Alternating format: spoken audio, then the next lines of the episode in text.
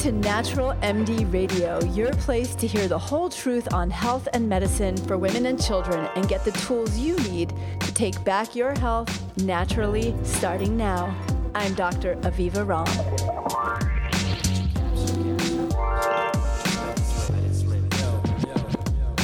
Hi, everybody, and welcome to Natural MD Radio. This is Aviva Romm, and I am here to talk with you today about a really big topic, and that is is detoxification a real thing?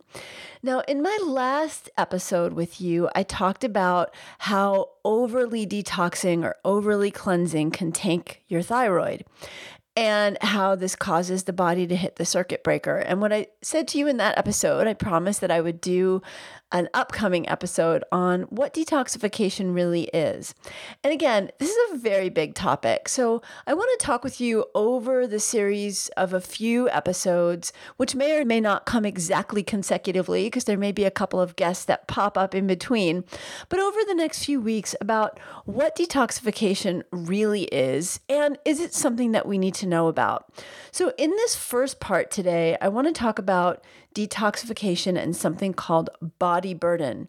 Because body burden is really where the crux of detoxification comes in and where the really true meaning of detoxification is and what we can do to support our bodies in times where we're exposed to potential significant amount of environmental triggers that lead to many of the symptoms we have and many of the cleanse and detox programs that we find out there on the market.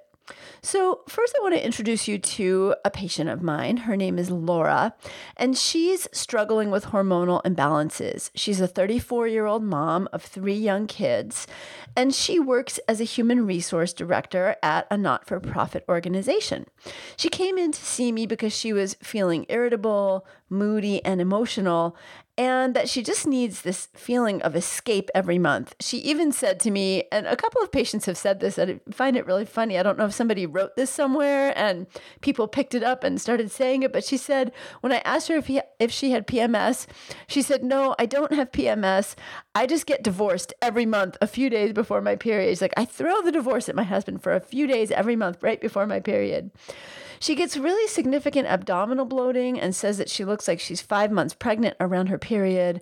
Her breasts get really tender and painful and lumpy in that week before her period to the point that she actually has to go up a bra size because her breasts are so sore during that time. And then before her period and also throughout the entire month, she gets really intense cravings for chocolate and carbs. She described herself like a fiend for these things. And actually, until recently, her periods were always pretty normal. Um, but she's always had really crampy, painful periods. And she also uses Motrin at least two days a month and has ever since she was a teenager. She's also now getting really heavy periods that last about five to seven days. And her gynecologist said, Well, maybe you have fibroids.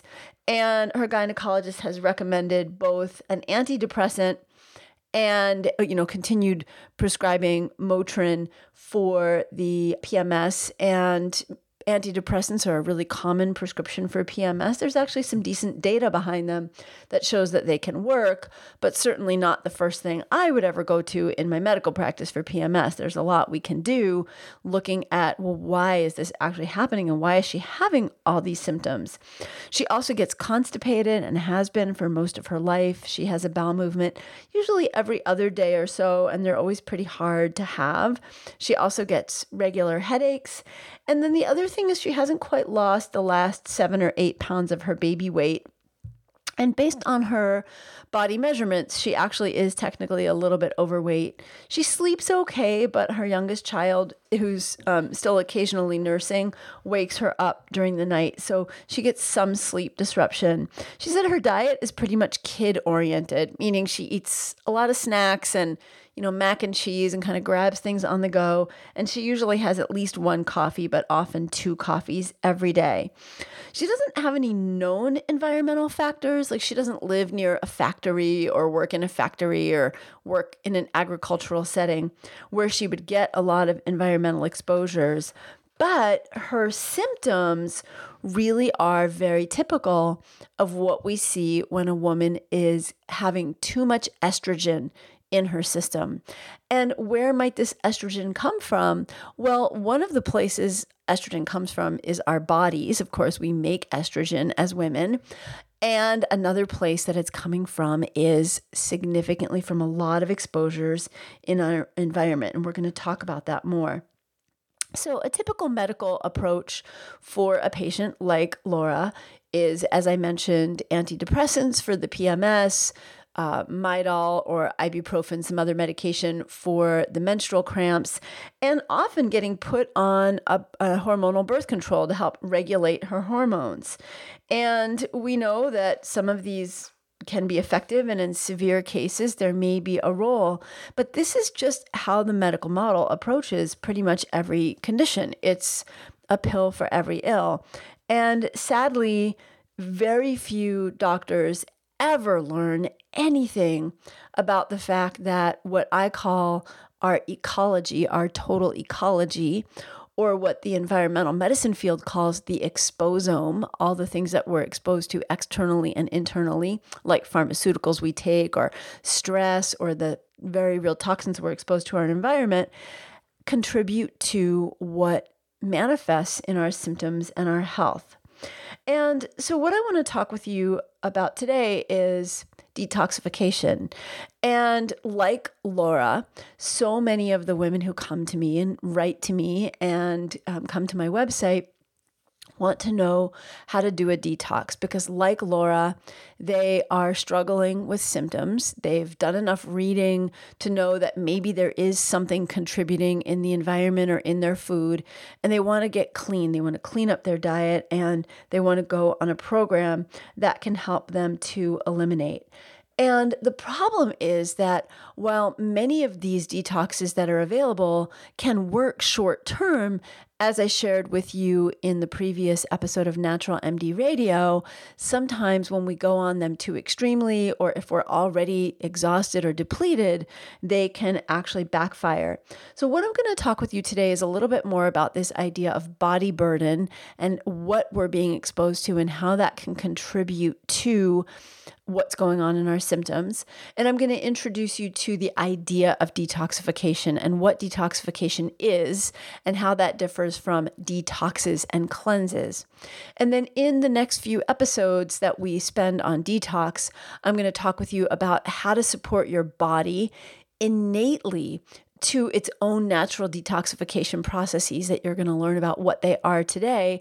And then we're going to have many upcoming episodes where we talk about how you can reduce your body burden. And if you're a parent, how you can also do that for your kids. Because we know that it's not just women that are being exposed and experiencing the consequences, but we're seeing things like 50% reduction in sperm count internationally in men. We're seeing urogenital problems like hypo hypospadias in boys. And we're seeing a lot of other problems that happen in the neuroendocrine or neurological systems that have to do with this. And I'm going to talk more about that. So, detox is a shortened word for detoxification. And there is some crossover when we talk about detox and detoxification. Historically, people did spring cleanses, for example. This is something that pioneer people did in uh, and we can see evidence of this in the historical literature of traditional herbal medicine from early herbals in the United States. And you can find spring detoxes going really far back into history, where people used herbs, for example, like liver herbs, herbs for the liver, to help move the liver and get the bowels going to help eliminate. And we're going to talk about that more in our upcoming episodes where we talk about how to support innate healing capacities because while not everything was a clear picture in some of these traditional or even ancient practices, there was something that people were onto. And we now know that the liver and our detox elimination systems do play a huge role in detoxification. And that's part of what some of these detoxes and cleanses are trying to get at, but partly miss the picture and partly miss the picture and totally miss the picture that this is something our body is able to do and should be doing, not just even on a daily basis, but on a literally continuous continual basis. And there are ways to support that so that you literally never have to do a detox or a cleanse because you're making sure that your body's doing it every day. It would be like saying, you know, once a year or twice a year, you need to take a three day shower because you didn't get clean enough with all the showers that you were taking every day, right? It doesn't work that way. You shower every day or every few days. You're keeping yourself clean. You don't need to take a three day shower or a five day shower twice a year. So think about it that way. Um, this is something that you can learn to do and support your body in doing naturally all the time, which is what it's supposed to be doing. And there are reasons that our bodies are getting burdened, not just from what we're being exposed to, but in terms of our nutrition and our lifestyles that we can enhance and bolster so that we can reclaim these innate capacities that our ancestors actually had intact because they weren't overburdened by the environment and more factors that we're going to talk about. One of the problems that I talked about in the last episode um, on um, detoxification and our thyroid is that there are a lot of modern connotations when we talk about detoxification. And that's why I want to differentiate the term detox from detoxification. Detox or cleanse are these short term, you know, one day, three day, 10 day, 30 day programs that people offer, do, sell, um, and sometimes take you on a guided journey on that usually include restriction and a lot of elimination. Um, and that, so when we think about detox, think about that. When we think about detoxification, let's think about supporting the body's own inherent or innate capacities. So, detox is, uh, I think, complicated in several ways. One is that, first of all, it doesn't mean that when I'm saying detox, that these programs don't work. And there is an actual set of metabolic pathways that we recognize as metabol- medically um, recognized metabolic detoxification pathways. These are well known. We learn about them in medical school, you learn about them in nursing school, naturopathic school, etc. They're well established pathways. And when we talk about detoxification, I'm going to talk about how you can get those pathways supported and activated. When we talk about detox, it's a much more liberally used term. And while some of these detoxes do rely on herbs and dietary changes that do help sometimes stimulate, for example, the liver or elimination, or just take a bunch of stuff out of your body that's adding to your body burden, a lot of food toxins. A lot of these detoxes actually have absolutely no evidence of benefit, and some of them even have evidence of harm. For example, back in the 70s, coffee enemas were really popular, and they've had a resurgence in the past few years. And I've done a really deep dive into the medical literature on this, and there is literally no evidence that they work to stimulate the liver or to prevent or heal cancer or reverse disease. And it's not just the studies aren't there, people have done studies on them and shown that they don't do that. And in fact, some studies have found that they create more harm than good because they've actually caused people burns in not good places. And studies have also shown that just drinking a cup of coffee actually activates the liver more than doing a coffee enema does. So, you know, there's people out there, and sometimes even people with MDs after their names, saying that these things work, and it can seem very convincing. And when we're sick and feeling desperate, it's tempting to try these things, but keep in mind that just because someone has an MD doesn't mean that they're using that MD for best research and best evidence. And we want to be especially careful when somebody has books or products behind that to sell um, around that. And of course, I'm someone who has books that I sell too. I try to be very transparent of that, but I always say, you know, feel free to ask me questions and challenge me. And it's one of the biggest reasons that I actually do not make a single penny from any supplements that I sell through my website because I want you to always know that the information I'm providing is completely in the interest of your best wellness. You'll notice that we take absolutely zero sponsorship and zero ads anywhere on my website and zero sponsorship for my podcast. So I actually pay out of pocket to do this because it's so important for me to get the information to you. So, um, you know, you want to be careful with of course, being discriminating and being discerning. Similarly, um, just because a lot of what's out there is based on some small sound principles of detoxification, like taking toxins out of the diet, removing inflammatory triggers, the problem is that sometimes these get taken to the extreme and things can get a little or a lot out of control. Those are supposed to be temporary practices that you do for a few days. And as I shared with you in my last episode, my patient who did her first detox actually felt great after it. was when she did the second one that things got really extreme and she had some pretty significant adverse effects from it.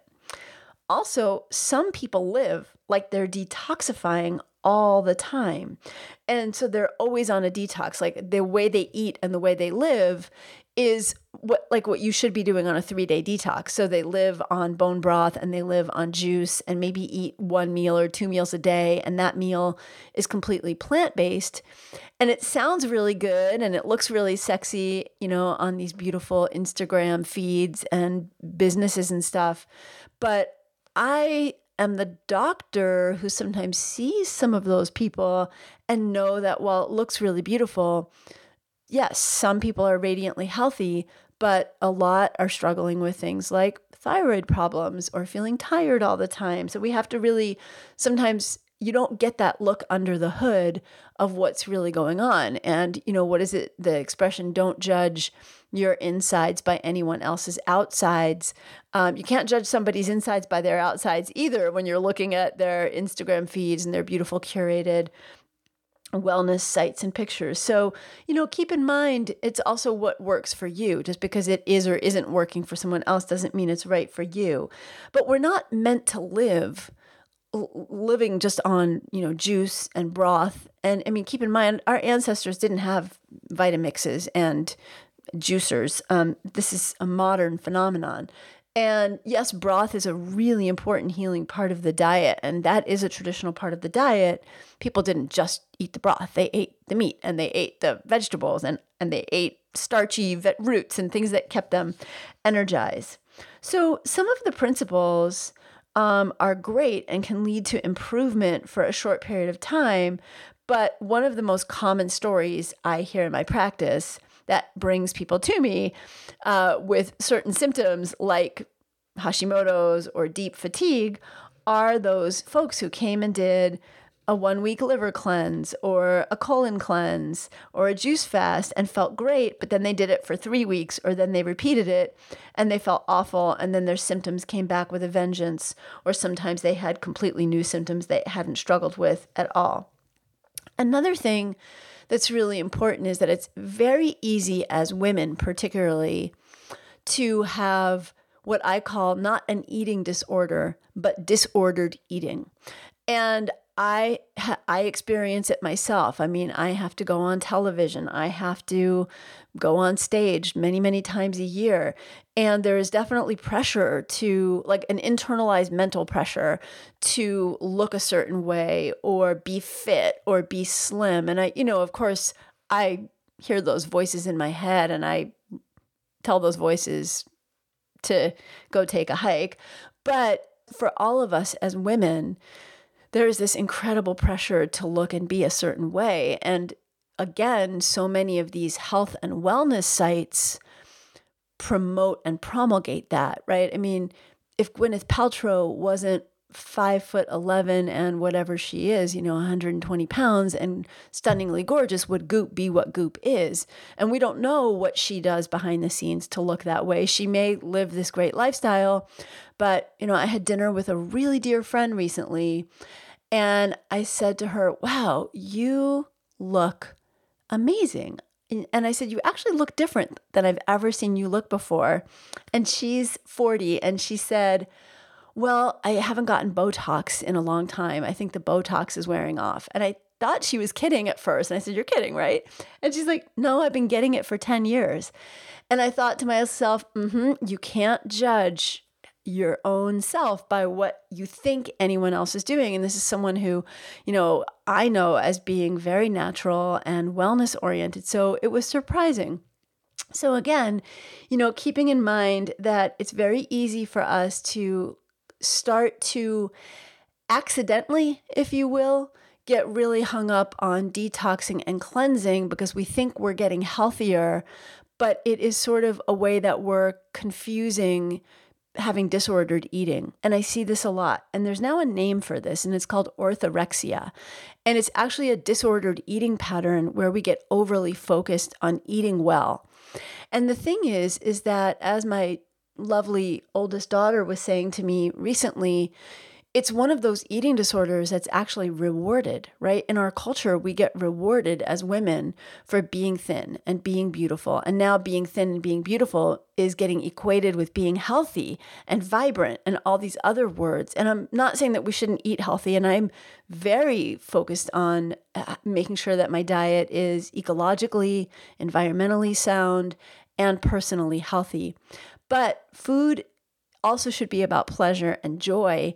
And when we start to get to where we're thinking about detoxing pretty often or cleansing, or you're starting to make your whole life a detox and a cleanse, I think that's a really important time to step back and check out more intimately what our relationship is with food because we shouldn't have to do that.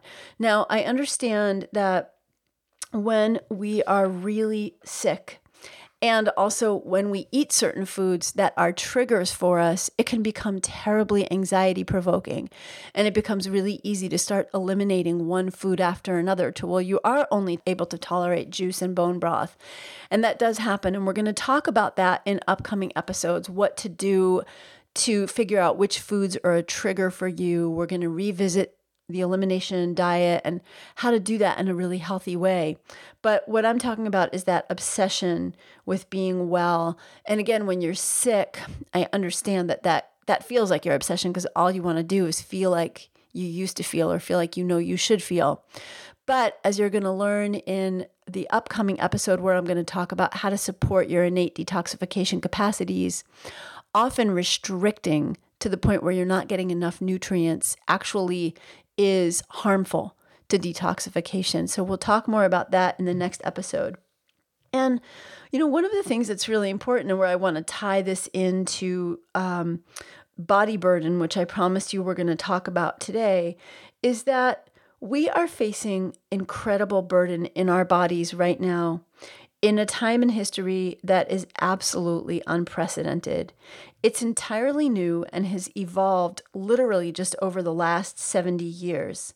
It started in the 1950s or so with a concerted campaign in the United States called Better Living Through Chemistry.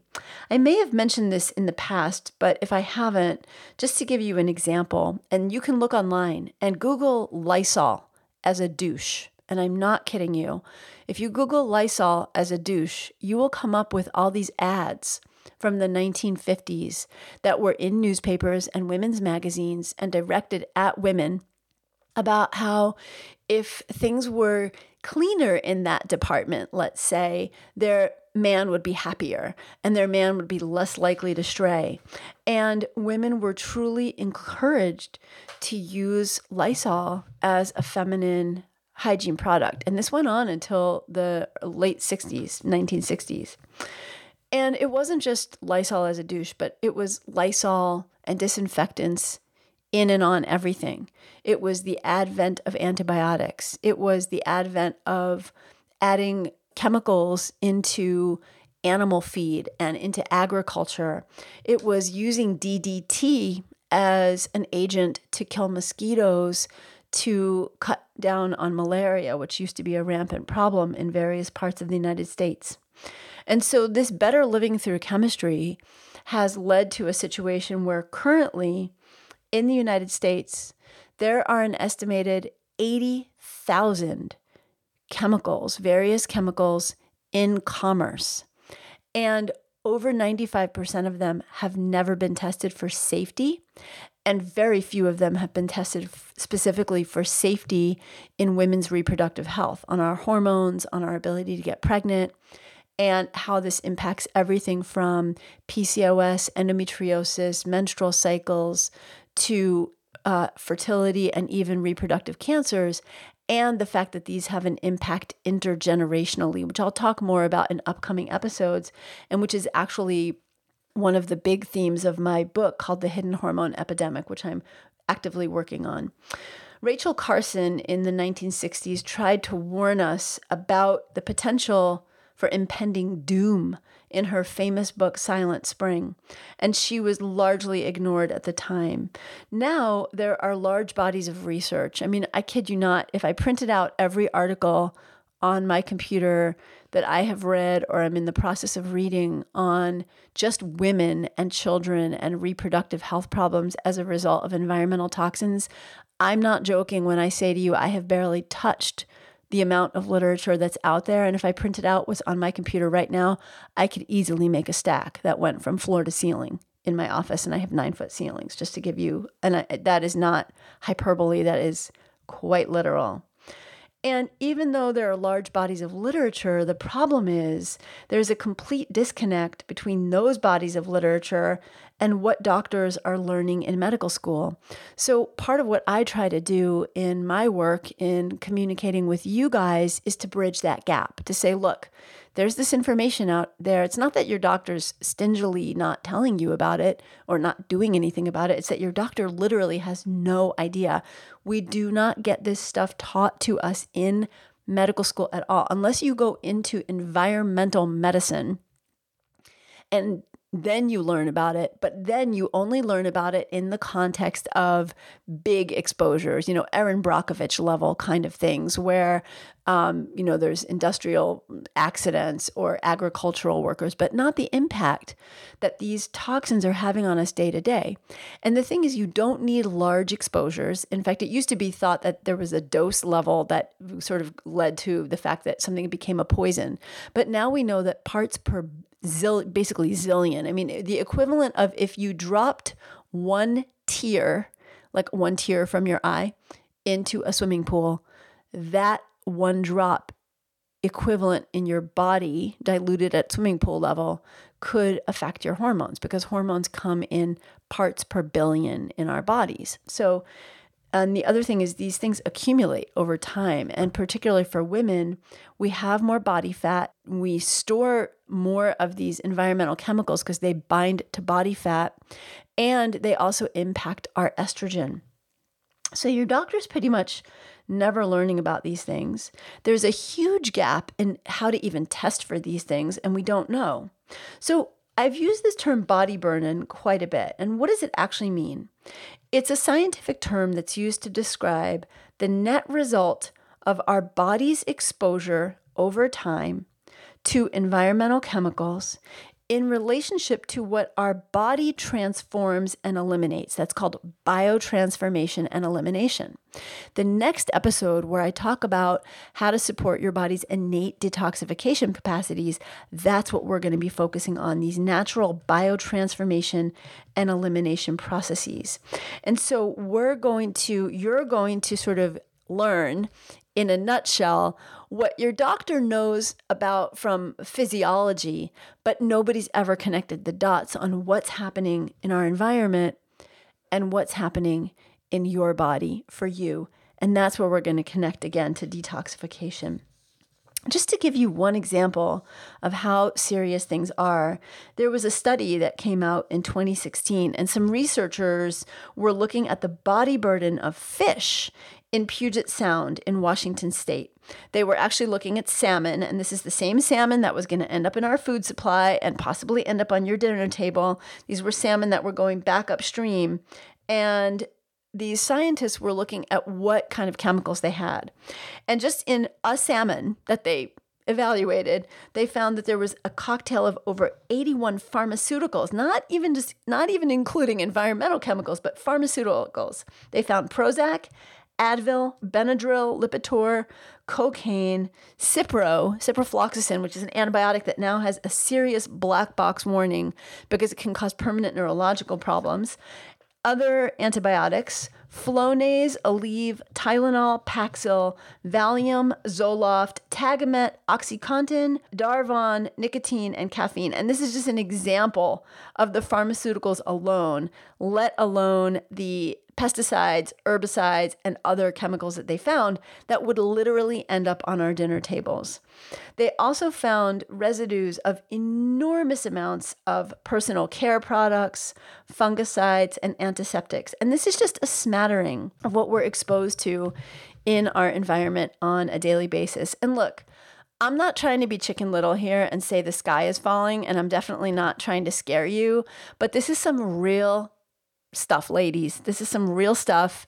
It's the stuff that scientists know is going on. It's the stuff that I research about. It's the stuff that I'm committed to in my personal life as a woman and a mom, and why I've gone organic for 36 years now, and we'll talk about that in an episode that I'm going to do as an offshoot of this on organics and does it really matter and how to make those choices economically in your life and which ones to make. But this is some real stuff. These are contaminants that are found everywhere. And how do you know what to do about it if we don't face the magnitude of the problem? And the reality is is that this is sort of one of the hidden hormone epidemic causes of fertility challenges, which now one in six women struggle with, or 50% of the sperm count levels in men declined globally, or one in 10 women at least struggling with endometriosis or PCOS. And there are huge contributors to obesity, thyroid problems, and others. We know that persistent organic pesticides that are also used in other countries that have been banned in the United States, things like DDT, end up right back in our own backyards, right back on our dinner tables, if you will, right in our grocery stores. Because what happens is we started exporting these chemicals in the 1970s when we deemed that they were too unsafe for use here, and other countries continue to use them and manufacture them. And what do we do? We import our grapes from Chile, we import our bananas from mm, other places. We import our pineapple, we get meat and all kinds of products from countries that are still using these. Also, these chemicals end up all over the world because they're distributed in the water, through the soil, and in dust. So, chemicals, for example, like DDT that have never been used in the Arctic have been found in the in the fat of polar bears.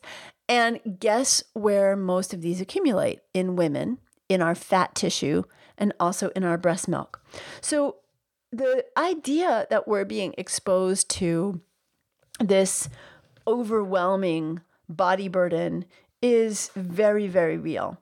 And medicine's dismissal of it is incredibly significant to the point that when I was in medical school, um, I was applying for a residency in a particular program at an Ivy League school.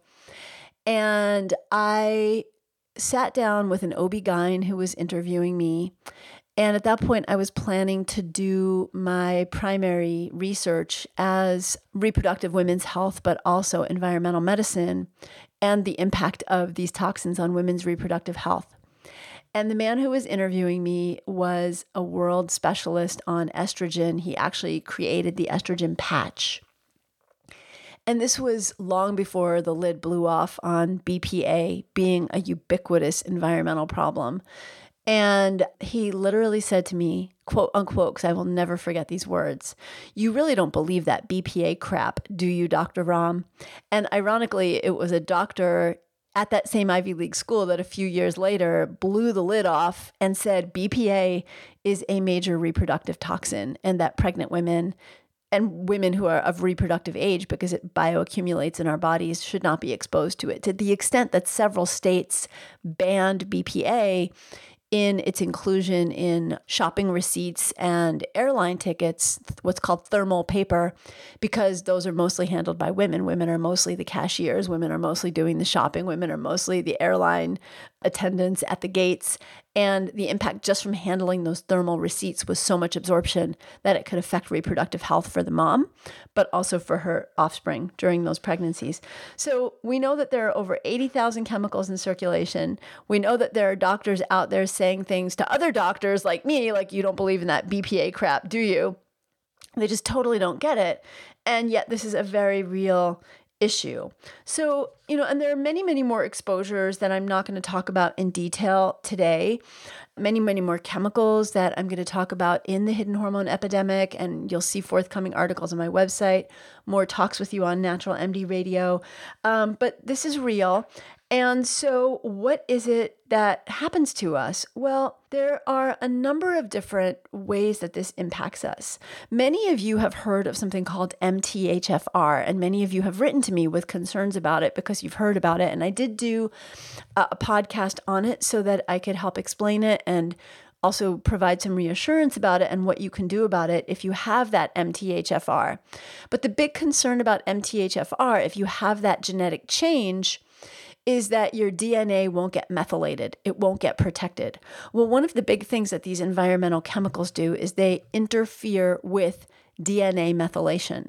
They prevent your body from protecting your DNA from damage by these chemicals.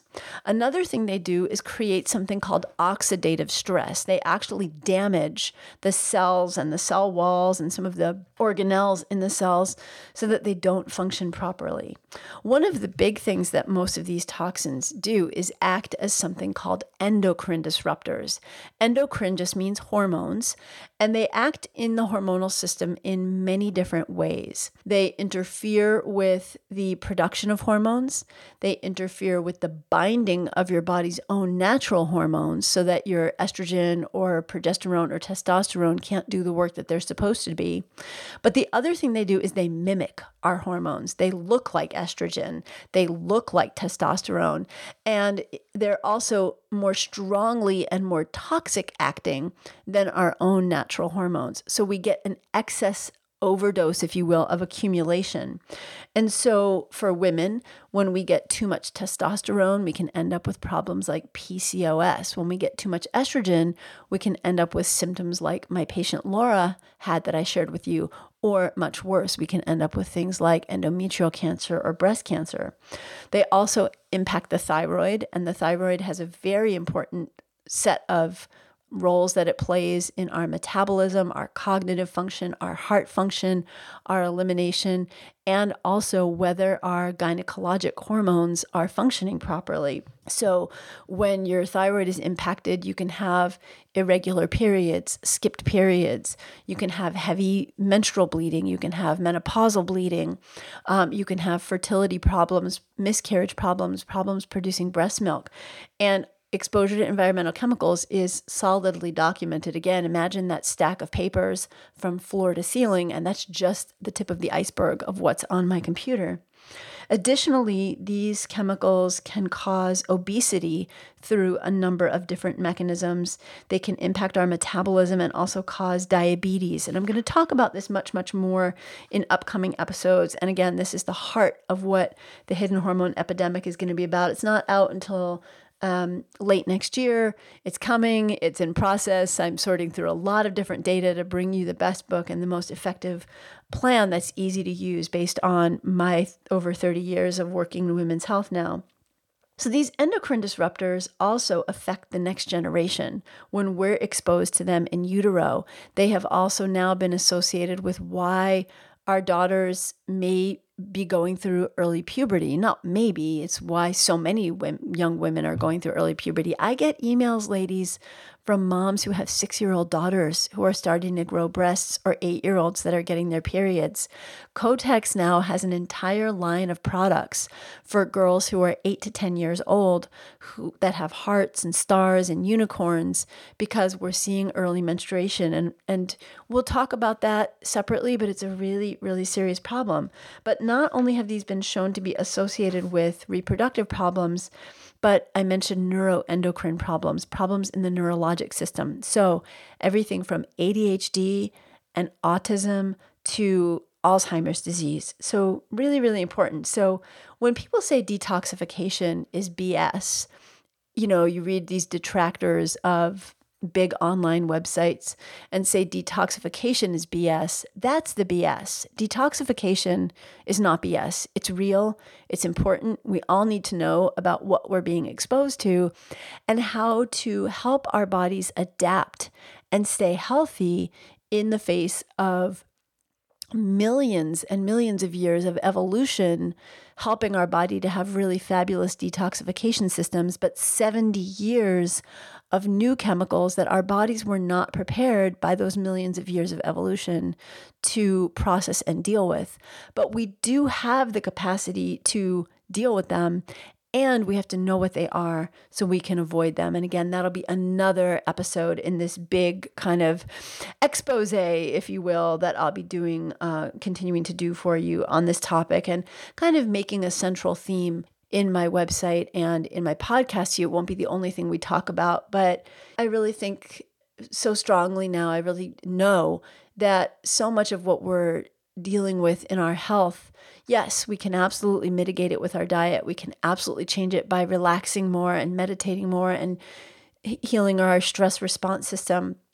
But these toxins that we're being exposed to are very real and we can't see them and we're told that we shouldn't be worrying about them by you know environmental protection agency which is only becoming increasingly compromised in this administration and turning a blind eye to a lot of what is going on with even the meager protections that were in place. I mean, since it started in 1972, the EPA has banned fewer than 200 chemicals.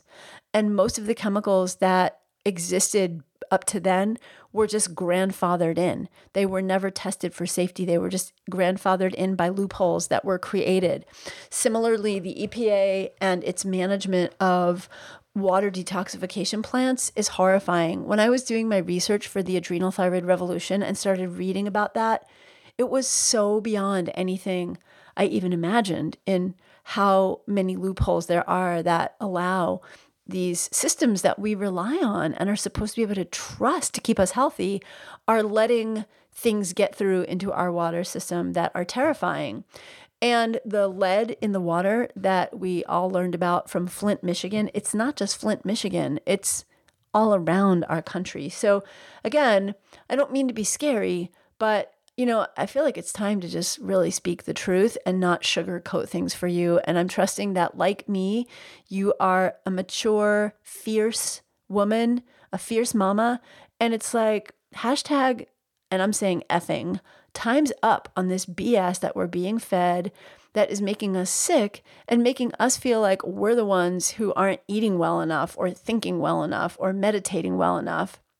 No, time's up. And what I want to share with you is my 35, 36 years now, 37 years now. I started this path when I was 15, 37 years now of learning where these things are coming into our lifestyles, learning how to keep our lives really healthy without becoming obsessive and crazy around this idea of becoming overly clean and detoxing all the time, or buying the bill of goods that's being sold to us by the now what's becoming health and wellness industrial complex, which just supplements alone are over $24 billion. I just got an email from an organization that I'm on the scientific advisory committee for. Um, it's a not for profit herbal supplements alone, $8 billion, billion with a B in 2017 or 28. I forget what the numbers were from this year or last year, but $8 billion just in supplement herbs alone. This is a big industry, and the big industry is selling us on these detoxes and cleanses and you don't have to go in that direction. You can use your daily lifestyle in a really wise way, use your money in a really wise way to take back your health, say enough is enough, and to take back your kids' health. And if you haven't had kids yet, this is an amazing time to start to protect them because it's really true that it's not just us, but it's generations down that these impacts affect and cause true serious illness in. So, just amongst women, some of the things I mentioned that we see are fertility problems, PCOS, menstrual problems, fertility problems, obesity, breast problems, and then, of course, all kinds of cancers, early puberty for our young girls, and thyroid problems. But I also didn't mention that these can also impact the adrenal system. This is now well established pathways of how this happens and also cause anxiety and depression. So, there are things that you can do.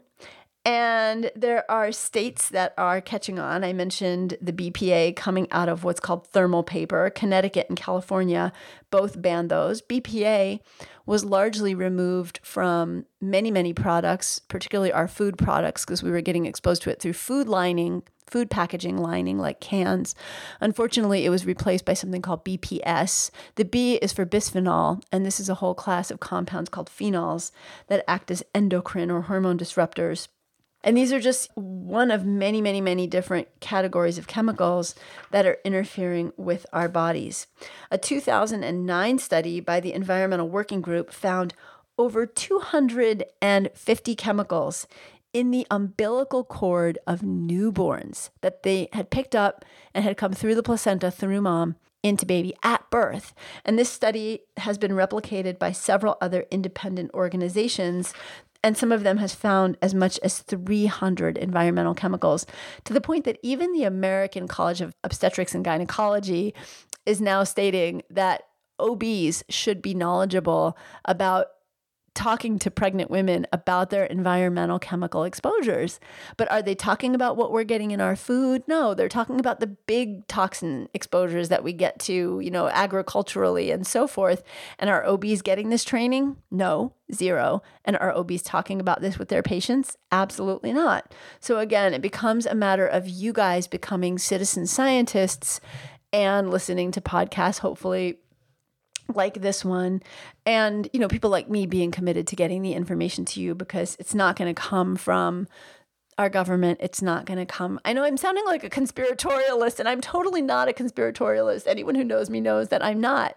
But again this stuff is for real. And you know sometimes i'm sitting on my sofa or in bed reading articles and i'll just say something out loud to my husband like oh my god you got to hear this.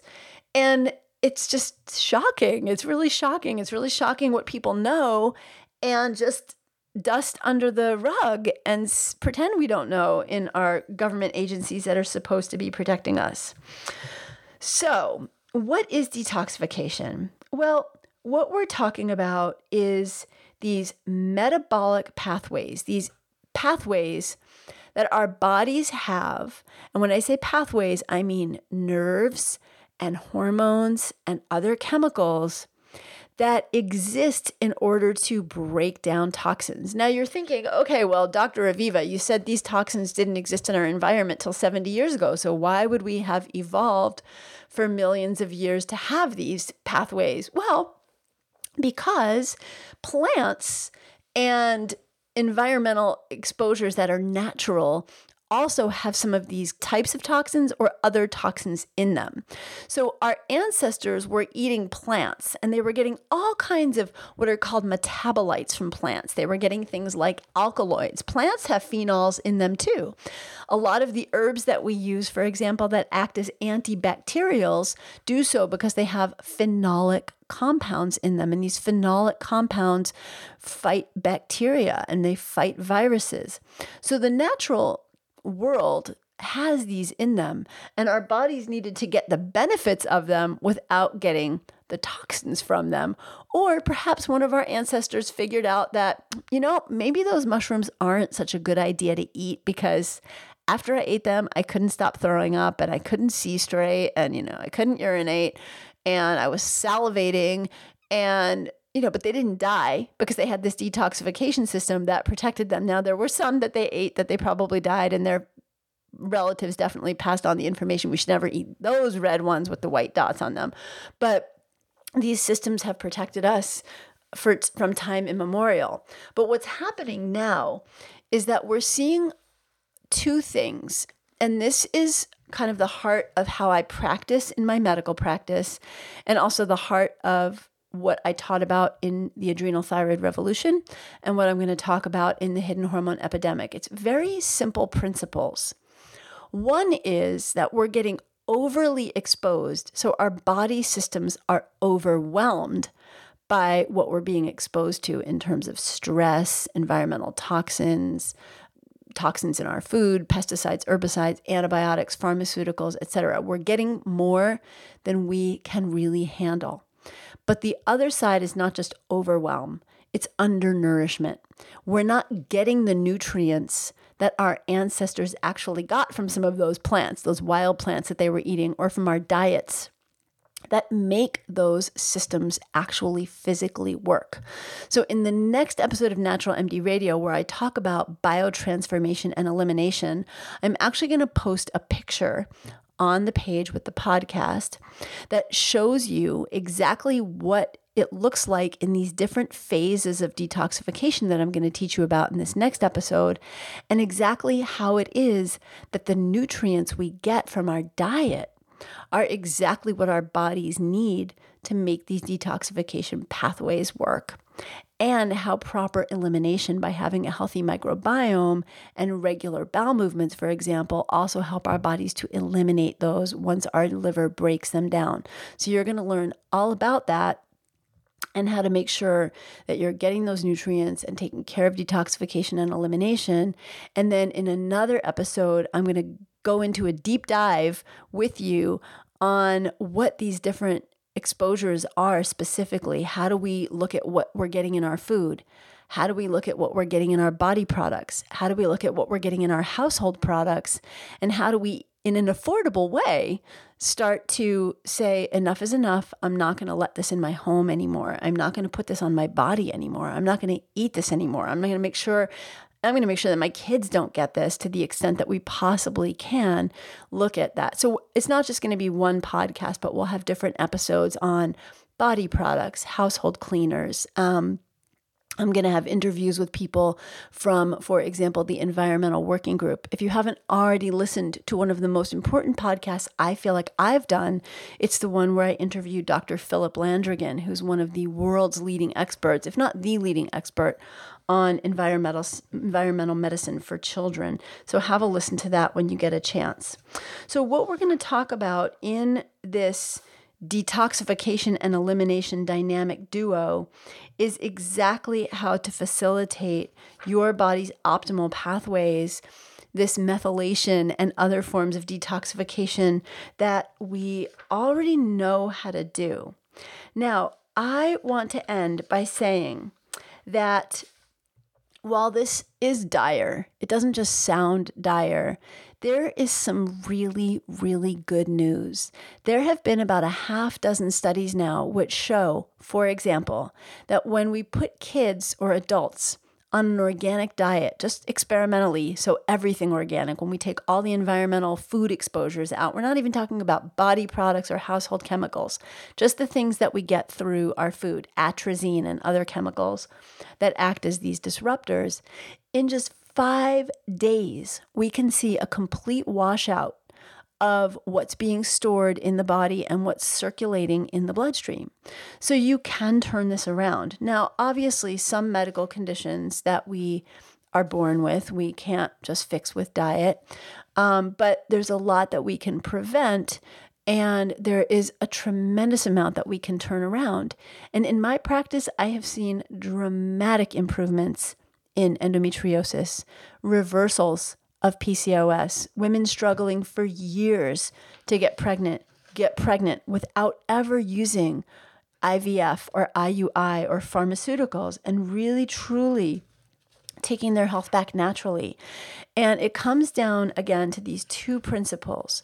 What can we remove that is a trigger or an insult to our body's natural innate healing intelligence. What's getting in the way of our body's natural capacities to move toward wellness? And what are we missing that we need to add in to nourish and restore these systems so that they can do their best to support us? With that, it has been a pleasure sharing with you today, and I look forward to bringing you more on truly what is probably to me the heart of one of the biggest challenges we're facing. You know, there's a lot that's going on in our world that is threatening and scary. But there's one thing that I can say we all have in common and that we all need to be really mindful of is that if we can't drink our water, if we can't breathe our air, if we can't trust our soil, then that is a global crisis that affects us all. And it's something that we can all really do something about. And it truly does, it truly just does start with us doing it ourselves and doing it in our homes And people then ask you, huh, what are you doing? You know, you look great. Something seems different. Or, you know, you just start to feel better yourself and you share it with other people. It's each of us doing it ourselves. And as Margaret Mead said, and I know has been quoted so many times to almost be trivial, but yet is so important, never doubt what a small group of committed individuals can do. So I invite you to join me on what really truly has been a lifelong journey that allows me to completely enjoy my food, have a wonderfully fresh home, use beautiful cosmetic products, wear gorgeous clothing, get my kids and my grandkids wonderful toys and gifts that have absolutely no or extremely small carbon footprint contribution to the toxic load. And so I invite you on this journey. I'm so grateful you're here. If this has been informative, if you feel like it's something that other people should know about, I invite you and ask you to head on over to iTunes, SoundCloud, drop a comment and a review and share it with your friends and family. Or if you're a practitioner you know your colleagues clients or patients. And i will see you soon for yet another episode of natural md radio hope you enjoyed this episode of natural md radio if you did, please go to avivaromm.com and join the conversation about the show on my blog. And while you're there, be sure to sign up for my newsletter. It's free and it's jam packed with powerful tips to help you take back your health naturally. That's avivaromm.com. Take care and see you next time.